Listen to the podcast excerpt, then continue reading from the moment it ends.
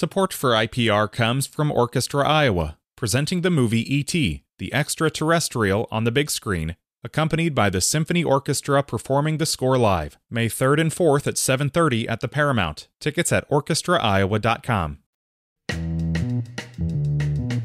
Today is Thursday. It is the third day of November. This is here first from IPR News. I'm Clay Masters.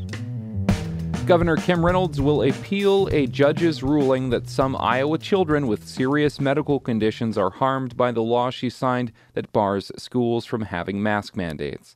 A federal judge ruled high risk children are endangered when students and staff around them are not wearing masks.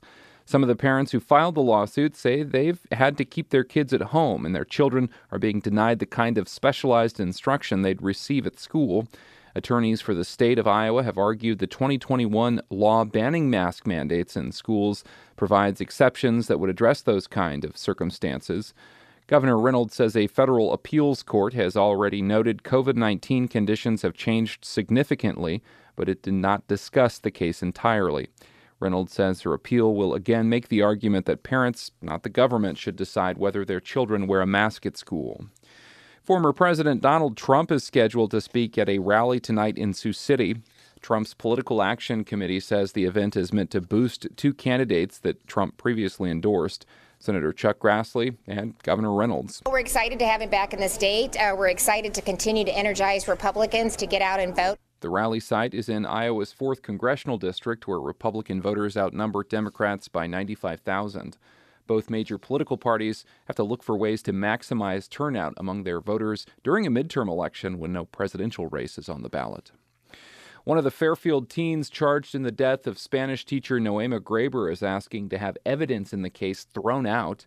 In a court hearing yesterday, the mother of Willard Chaiden Miller said she never knew he was a murder suspect when she agreed he could be interviewed by police.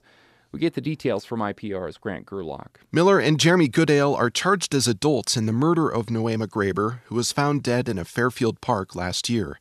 Miller's mother, Annalisa Clifford Gold, testified that she was told to sign a permission form so that police could talk to her son with a whole room of Graber's students.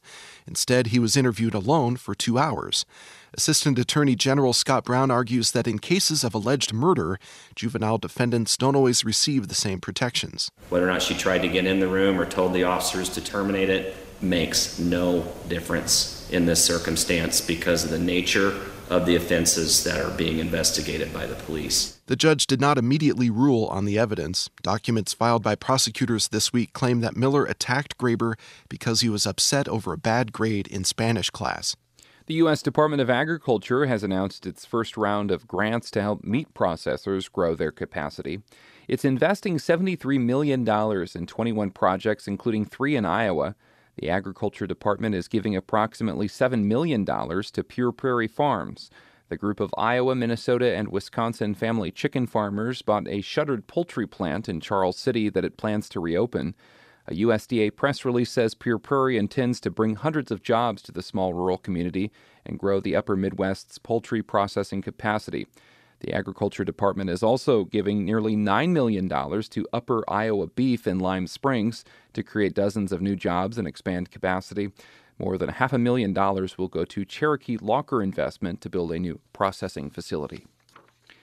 And the state's largest grocery store chain won't be open on Thanksgiving Day. This is the first time Hy-Vee will be closing on the holiday in its 92 year history. The West Des Moines based chain says all 285 retail locations will be closed on November 24th.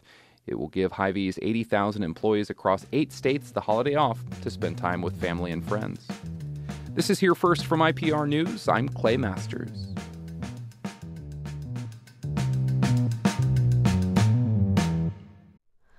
Hi, it's Terry Gross, the host of Fresh Air.